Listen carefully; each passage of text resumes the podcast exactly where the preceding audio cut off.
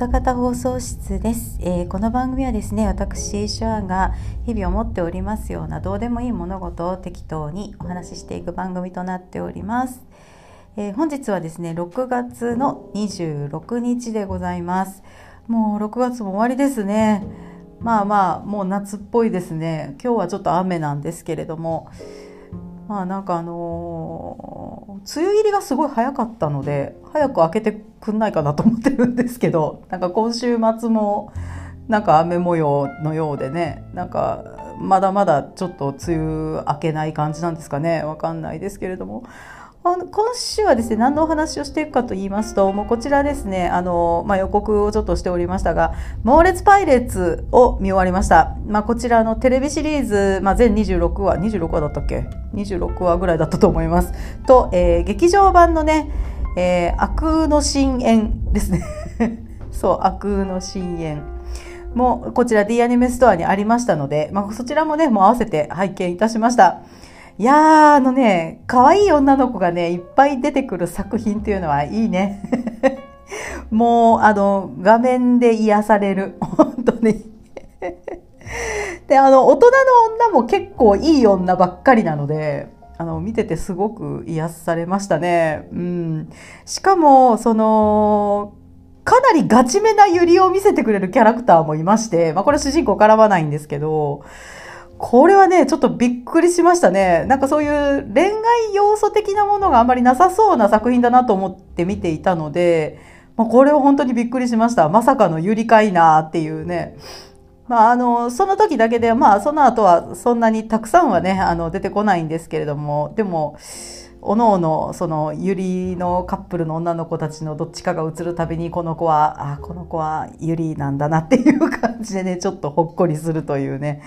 感じで見ておりました。で、あの、男女の恋愛要素っていうのはね、全くないですね。なんかこれはもう意図的にこう、匂わせもないっていう感じでしたね。意図的に排除されているんかなとちょっとね、思ったりもしました。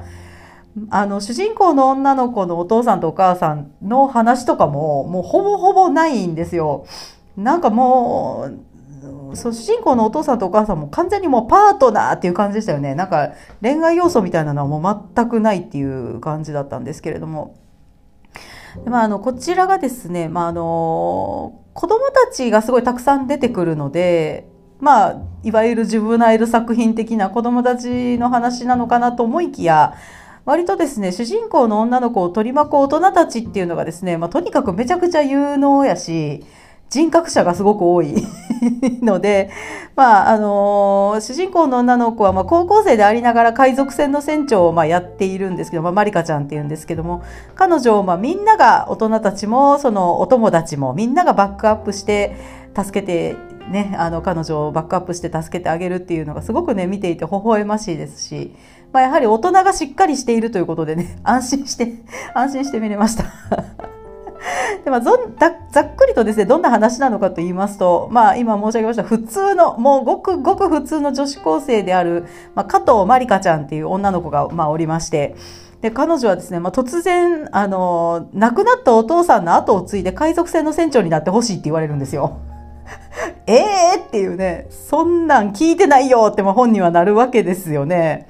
そういうふうになりながらも、まあ、後を継ぎまして、まあ、立派な船長になっていくという、まあ、女の子の成長物語的なお話っていうのがもう主なストーリーですね。うん。で、まりかちゃんはですね、その自分のおとんが海賊やということも知らなかったし、最近まで生きてたということも知らないんですよ。で、加えて、あの、一緒に暮らしている自分のおかんもですね、もともとキャプテンやってまして、海賊でキャプテンやってまして、その時に初めて知ってびっくりするんですね。で、まあ今時の子ですから、ネットで検索しよるんですよ。で、そしたら、もういともあっさりとですね、海賊姿のおかんの画像とかが出てきたりとかしてですね、えーってなる。知らなかったみたいな感じでね、彼女はびっくりするんですけれども。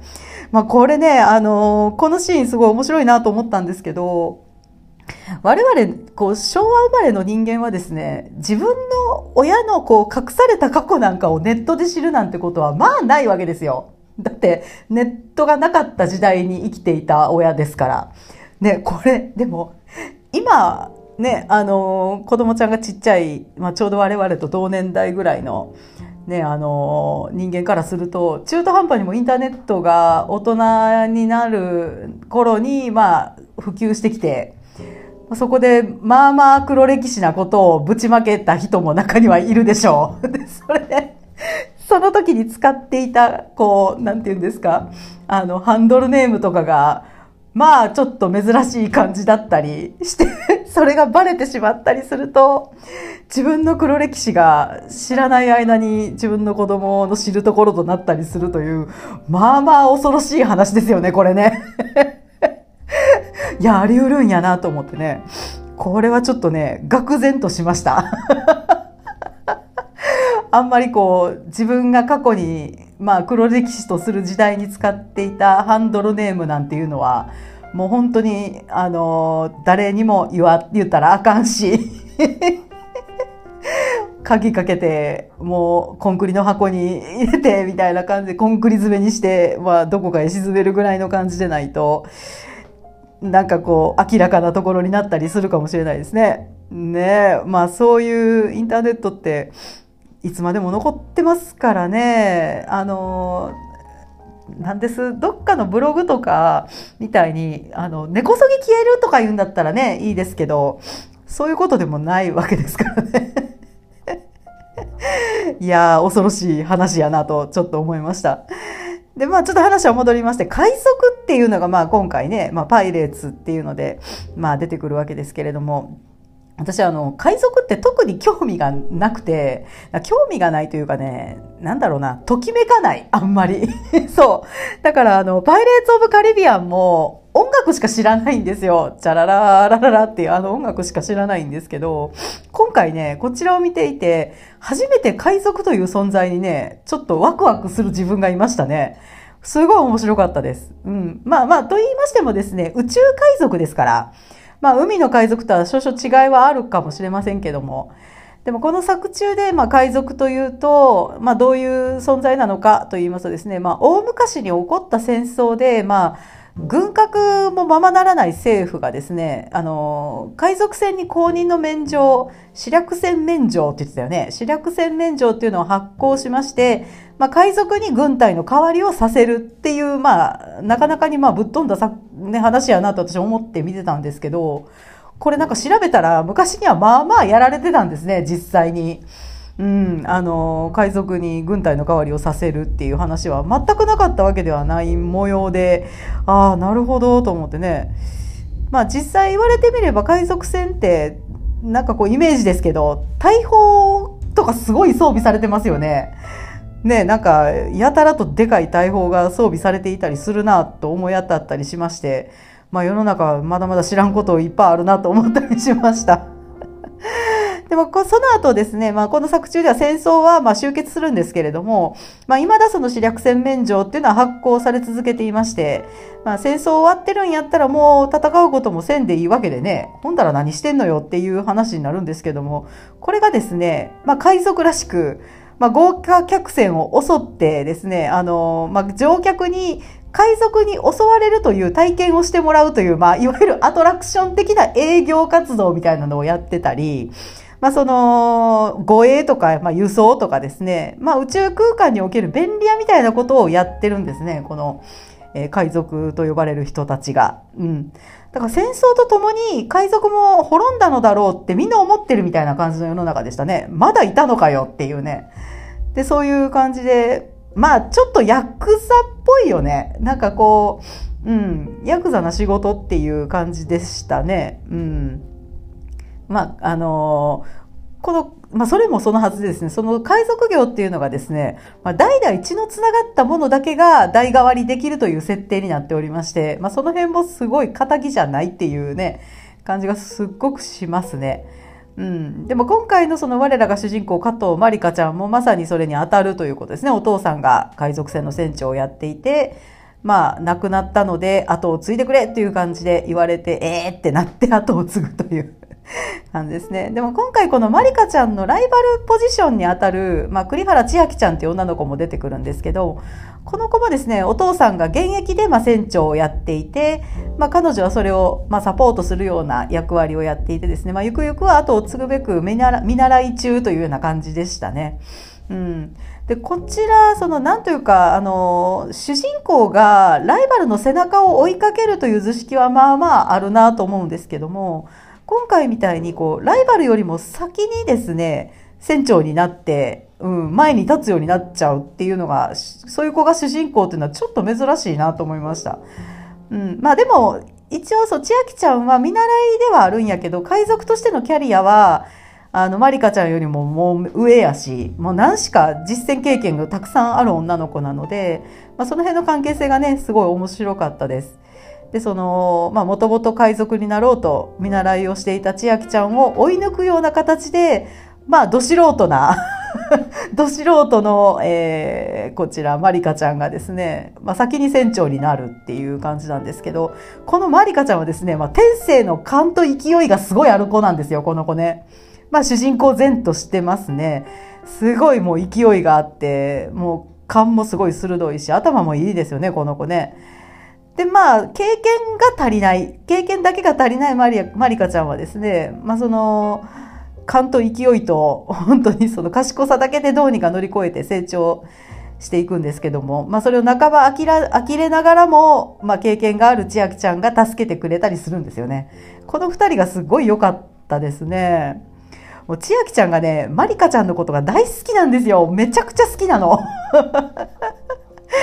でもこの子、まあ、いわゆるツンデレなんで、素直に認めずに割とツンツンしてるんですよね、本人の前ではね。でもある時、おとんにばらされてしまうんですよね。あのシーンはもうめちゃくちゃ笑いましたね。お父さんに、まあ、大好きなキャプテンマリカと会えてよかったな、みたいなことをね、本人の前で言われちゃって、まあ、いつもはクールな千秋ちゃんがですね、突然、親父ってめえ何言ってんだみたいな感じで、なんか巻き舌でブチ切れてましたね。あのシーンはちょっとね、声出して笑いました。可愛かったなうん。あの、千秋ちゃんはですね、割と石橋を叩いて渡るタイプなんですよ。あの本当に用心深いし、今まで得た経験をもとに成功するかどうかみたいなのをちゃんと分析して考えるタイプ、すごい頭脳派っていう感じですよね。勢いがあるというよりも、しっかり頭脳で考えて行動を起こすタイプの子なので、まあでも、あの、うん、まあ調子に乗るところもあるんですけどね、この子ね。うん、でも私もどちらかというと石橋を叩いて、叩いて、叩いて渡らんぐらいの感じの慎重派だったりするので、まあ、まりかちゃんみたいな、こう、勢いだけでぶつかっていける子にすごく魅力を感じてしまう千秋ちゃんの気持ちはね、すごいわかるなと思いました。わかるわかるよ。こういう子っていいよねと思ってね、憧れるよねと思って見てました。でもそのキャプテンマリカですよ。マリカちゃん。えー、そんなね、切符のいい、潔くかっこいい女の子だもんで、まあこの子モテモテなんですね。女の子にね。まあ、千秋ちゃん以外にも、まあ、仲良しのクラスメイトのマミちゃんとかですね、まあ、一国の王女様であるグリュエルちゃんとかですね、まあ、彼女を取り巻く女の子で、彼女に惚れてる子がいっぱいいるんですよね。で、まあ、マミちゃんに至ってはですね、あのね、自分は港だからって言うんですよ。私はマリカの港だからって言っていまして、いや、もうなかなかね、これ高校生で言える言葉じゃないよなと思いましたね。まあ、女子高生でありながらその境地に至っているというのは一体どういうね、経験を彼女は今までしてきたのだろうとね、ちょっと思ってしまいましたね。うんまあ、原作小説、これ小説原作なん、原作は小説なんですけど、まみちゃんのこともうちょっと掘り下げて書いてあったりするんやろか。ね、読んだ方いらっしゃればご教示いただけると嬉しいです。まあでも自分はそのまりかちゃんにとって港だからというふうに宣言するというのは、まあ実質嫁ですと言うてるような もんですよね。これあの、私は港だからっていうのは千秋ちゃんに対して彼女が言うんですけども、まあね、あの、私が、あの、制裁でございますみたいな感じでしたね。うん、で、まあその、でもね、そのくせ千秋ちゃんに対して、あの、宇宙では、あの、あなたがその役割をしてねっていうふうに言うんですよ。このま、あの、まみちゃんはね。なんかこう、いい子ですよね。あの、私は宇宙には行けないけど、あなたは行けるでしょって、だからマリカの、あの、ことをよろしくお願いしますみたいな感じでね、あの、千秋ちゃんに頼むんですね。まあでもそれも、まあ私が第一夫人ですって言ってると思うんですけれども。まあそれだけまりかちゃんとまみちゃんはまあ仲良しというかですね、まあなかなかがっちりと友情で結びついているんだなという感じで微笑ましかったですね。その千秋ちゃんをはじめ船長である彼女の船、まあ、弁天丸のクルーですね。弁天丸っていう船の、まあ、船長をまりかちゃんはやってるわけですけどもそこのクルーもですね、まあ、老若男女関わらず彼女のことをとってもとってもあのあれですよ信頼しておりましてあのなんて言った今老老若ちゃんと言いました私。老若男女って言えたかな？まあ、そのクルーもみんな彼女のことをとっても信頼してまして、まあ、先代の娘っていうこともあるかなとは思いますけれど、まあ、それをさっぴいたとしても、あの、まりかちゃん自身はですね、めちゃくちゃ人たらしの要素がすごいある。で、みんながそれにちゃんと垂らされてるっていう感じでね、すごくいい感じでございました。まりかちゃんはなかなかね、ほんと有能なキャラクターやなと思いましたね。で、まあ、彼女はですね、その、あ、まりかちゃんはその女子高生でありながら、まあ、海賊船の船長をやってるんですけども、他にもそのランプ館というアンティークな喫茶店でウェイトレスのバイトをしてたり、まあ、学校では学校でその宇宙ヨット部やったっけヨット部の部員だったりとですね、まあ忙しいんですよ、彼女。弁天丸のことも考えないかん、海賊のこともやらなあかんし、学校の勉強もせないかんし、部活もやってるし、バイトもやってるんですね。で、まあ、その、とにかく忙しく青春を謳歌してるんですね。で、まあ、その、実際ね、その船長、弁天丸はずっと宇宙にいる船なので、彼女はその地上の学校と宇宙をですね、すごい行ったり来たりしてんの、シャトルで。そう。その、学校終わった言うてね、あの、シャトルで宇宙に向かうという、なんともロマンがある 生活を彼女はまあしていまして。その、彼女の青春に足りないのは何やと思ったら、まあ恋愛ぐらいじゃないのっていうぐらいの忙しさなんですけれども、まあ結局自覚はなさそうではあるけど、女の子にモテモテではあるんで、まあ男なんか最初からいらんかったんやってちょっとね、思わせてくれるような 良さがありましたね。うん、でもまあ本当に忙しい彼女を見てると自分はね高校生の頃何やってたかなって思うんですよね。いやーまあ彼女に比べると中身の薄い青春を過ごしていたなとちょっと切なくなりましたね。もうただただあれですよあの大学受験の準備をずっとしてた。うん。なんか遊んだりあんまりしなかったなと思って本当本当に遊んだりあんまりしてなかったなと思ってね。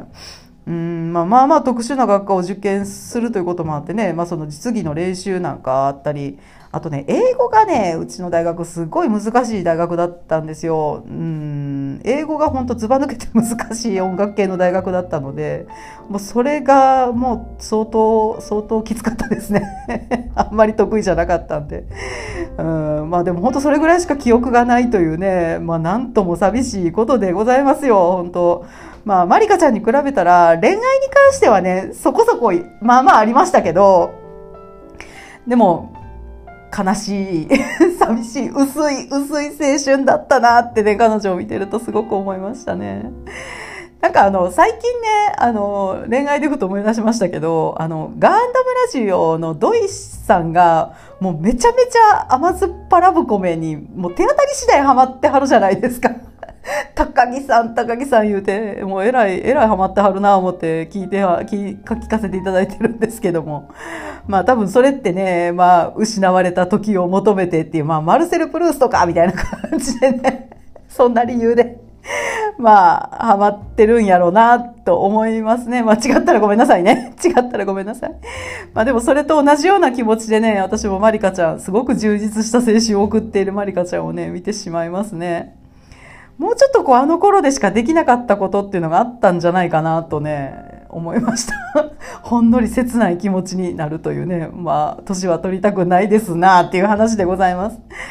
でもその展開といたしましてはですね、まあ、そんなまりかちゃんの、まあ、女子高生としての日常ですね、まあ、あの地上と宇宙を行ったり来たりするような日常を挟みながら、まあ、大きな話として、まあ、最初の大きな山っていうのが、まあ、その部活で初めて練習航海に出るんですね。で宇宙に出て、まあ、その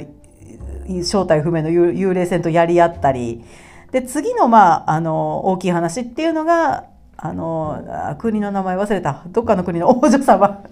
王女様から黄金の幽霊船幽霊船を探してほしいという依頼を受けて、まあ、それであの弁天丸でそれを探しに行ったりとか。で、あの3つ目の山っていうのが、まあ、弁天丸のクルーが全員伝染病にやられてしまって、まあ、そんな中、1人大丈夫だったまりかちゃんが部活の仲間を一緒にね、あの、協力してもらって海賊仕事をやったりとか、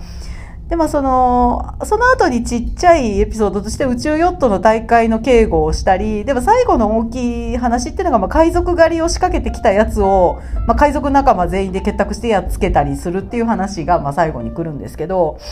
まあその日常生活のドタバタの中に大きい事件だとか大きい山場っていうのがいくつかあってっていうような構成になってました。大きいエピソードどれも面白かったですね。うん。私が一番好きな話は、その部活の仲間と一緒にやっつけ海賊をやるエピソードが一番好きでした。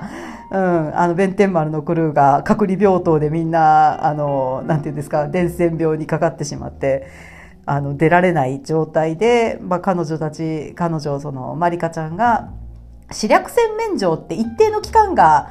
仕事してなかったら、踊り消しになっちゃうんですよ。だから仕事しないといけないっつって、学校のその部活の仲間を連れて、その、あの、一生懸命海賊仕事を素人を引き連れてやるっていうのがね、すごい面白かったですね。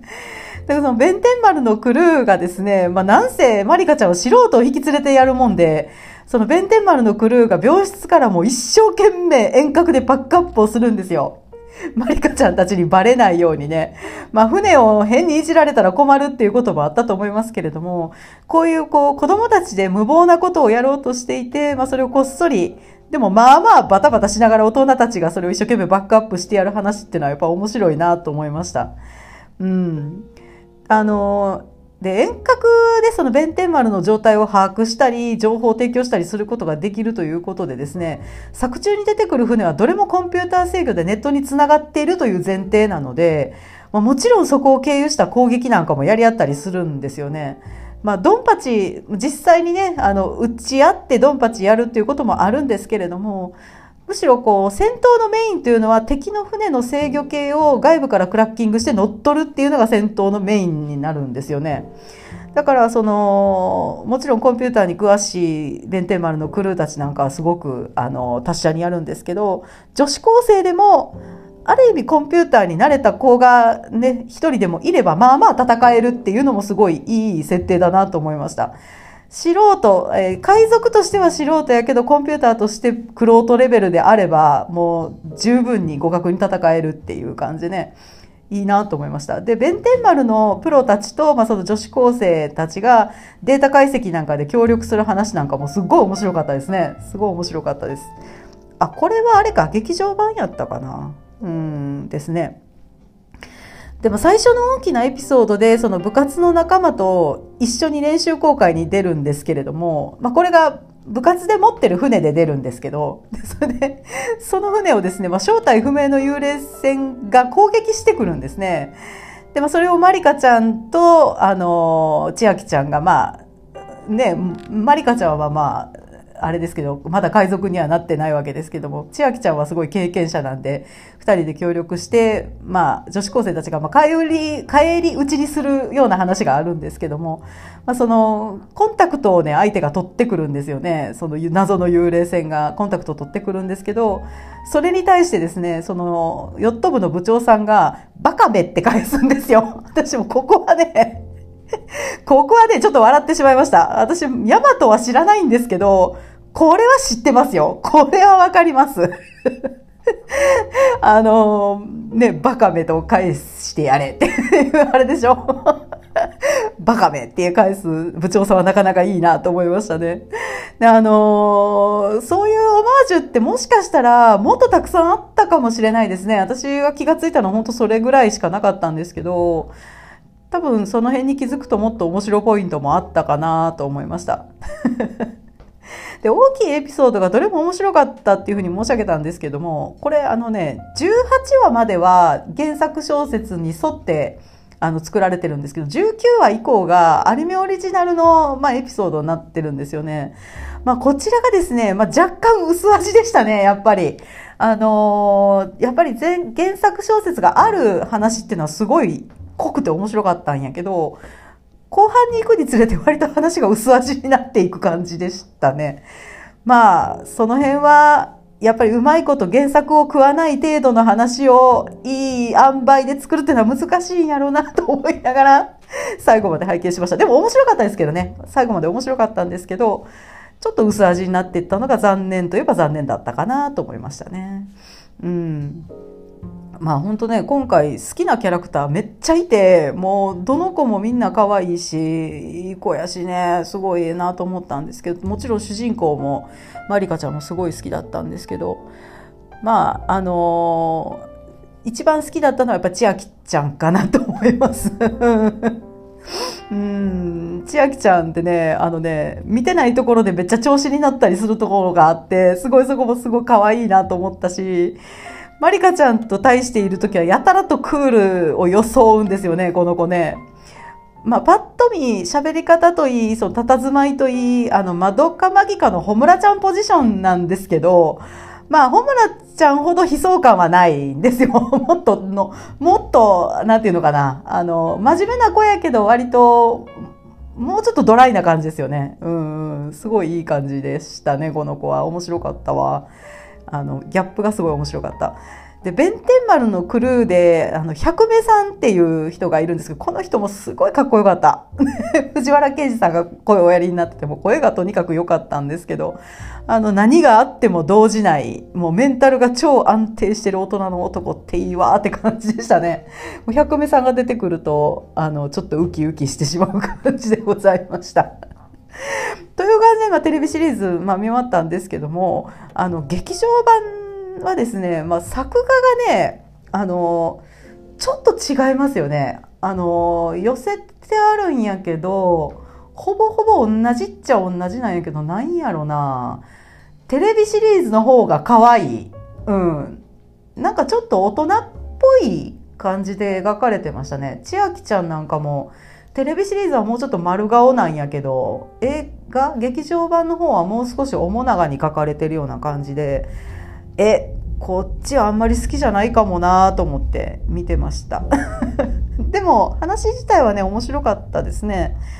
こっちの話はねあのまあ、劇場版にしか出てこない男の子がいまして、まあ、その彼はお父さんが悪空間ダイバーって言ってたよね。悪空間に潜って新しい空間のその航路を探すような、まあ、仕事をしてた人なんですよねきっとね。でそのお父さんまあ行方不明になってるんやけどその男の子がお父さんの残した遺産っていうのを探すっていうそれにまあ弁天丸があの助け舟を出すまあね船 海賊だけに助け舟を出すっていう感じの話でしたねすごい面白かったですこれも。うん、でこの男の子がまりかちゃんのことをですねほんのり本当にほんのりですよあのあ好きになるんかなっていう感じのちょっとほんのりだけどそういうのがあってそこはねテレビシリーズやなかったようなその男の子と女の子のちょっとしたこう心の触れ合いみたいなのっていうのがあってね面白いなと思いました。これはあの原作小説もっとたくさん出てるんですよね。なんかテレビシリーズを作られてる間に原作にちょっと追いついてしまいそうなんで後半がオリジナルの話になってったみたいな感じのことが、まあ、あの書いてありましたけどでもあのー、この後の話はねアニメ化されないんですかね もうだいぶ経つみたいですけどまあちょっとアニメ化になったらいいのになとも思ったりもしますがどうなっていくんでしょうこの後ね。まあドタバタした感じの話であの多分続いていくんやろうなと思うんですけれども。という感じで、まあ、今回、猛烈パイレーツの話をね、してまいりました。こちらはですね、あのー、あれですよ。アポロさんからおすすめいただいたあの作品でございましたアポロさんからはですね DM, DM だったと思うんですけどすごいたくさん いろんな作品をねおすすめいただきまして、まあ、こちらも、まあ、折を見てねあのちょいちょい見ていこうかなと思っておりますあのまあ、タイトルは知ってたんですけどタイトルはねあのねこれはあもうあんまり細かくは言いませんけど多分「桃色クローバー Z」経由で知ったんやと思う確か。うんタイトルは知っててんけどどんな話かは知らなかったんですけどなかなかね面白かったですねすごいワクワクする話だったですね。うん、特に本当前半は前半の濃さはすごくいいなと思いながら見ました。ありがとうございます。ご紹介いただきまして。で今現在何を見てるかと言いますと、まあ、鉄は熱いうちに撃てっていう感じでエリア8888じゃないのねこれね。やっちまったなと思って。エリア88を見ております。OVA を見ております。あの塩沢さん版ね。面白いわ。面白いわすごい。なんかあの声優さんの顔ぶれがすごいね。もうなんかあれですよ。モブの中に今千葉茂さんが喋ったやろ。みたいな感じの。いっぱいいっぱいモブの中にすごい声が聞こえたりして。ひゃーと思いながら見てますけどまあちょっとこちら多分来週までに見終わると思いますので鉄は熱いうちに打てということで来週は多分エリア88の話をします。ちょっとわかんないですけどね。えー、という感じで、今週はもうレッツパイレッツの話をしてまいりました。えー、番組へのご感想に関しましては、えー、ツイッターのハッシュタグ、歌方放送室、すべて漢字でございます。歌方放送室までよろしくお願いいたします。それではね、また来週お耳にかかりましょう。おやすみなさい。さようなら。